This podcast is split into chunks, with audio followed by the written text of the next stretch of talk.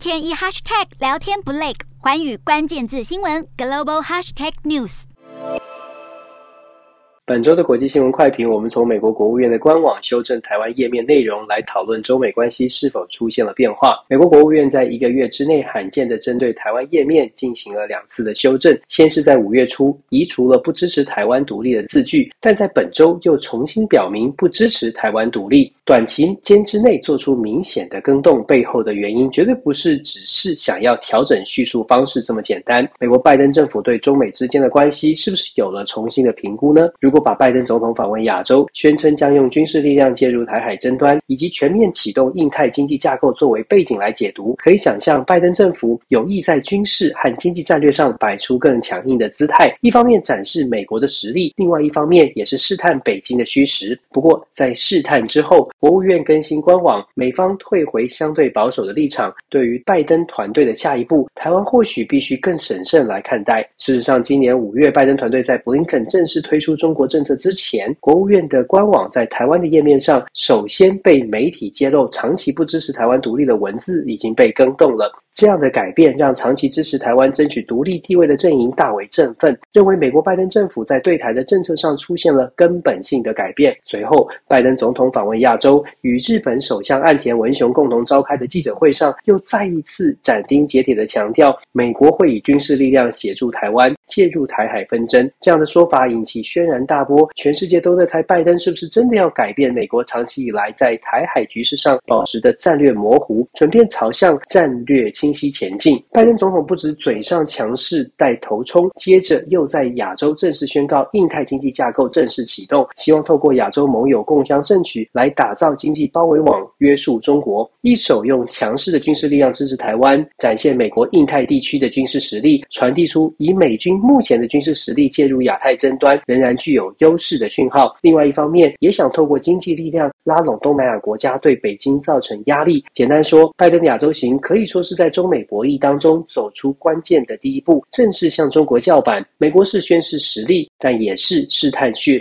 对手的虚实。北京看到拜登出手，当然必须做出回应。就在拜登总统说要用军事介入台海争端之后，人民解放军的东部军区立刻宣布要在台湾周边进行大规模演习，而操演的内容是高度具有针对性的多兵种联合战备演练以及实战训练。解放军的宣布很清楚的是想要向华府表达。郑重的警告，不止在军事上有所反应，北京在经济上也积极回应。中国外交部长王毅在美国拜登访问亚洲之后，立刻前往南太平洋国家拜会，针对美国的印太经济架构做出回应，希望能拉拢南太平洋的国家对美国造成压力。虽然王毅在南太地区没能按照北京当局的期待签下大规模的新的合作协议，但中国和南太平洋地区的经贸交流确实升级，让南太国家与中国的合作持续上升、持续增加。确实很难阻挡未来中国在南太平洋地区的影响力。透过了现有的军经济的合作，拜登政府其实也没有把握南太平洋国家是不是会一直愿意跟着美国走。这其实也是令美国担心的事实。不论是军事牌还是经济牌，拜登第一步打的是强力出击。可是中国的反制行动对于美国的军事部署以及经济战略的围堵，让美国看见北京比想象中更具有威胁，因此才透过国务院官网调整文字，试出缓和紧张的信号。坦白说，拜登如果打算继续强硬，恐怕难度很高，因为在遭遇反制之前，恐怕要先说服美国国内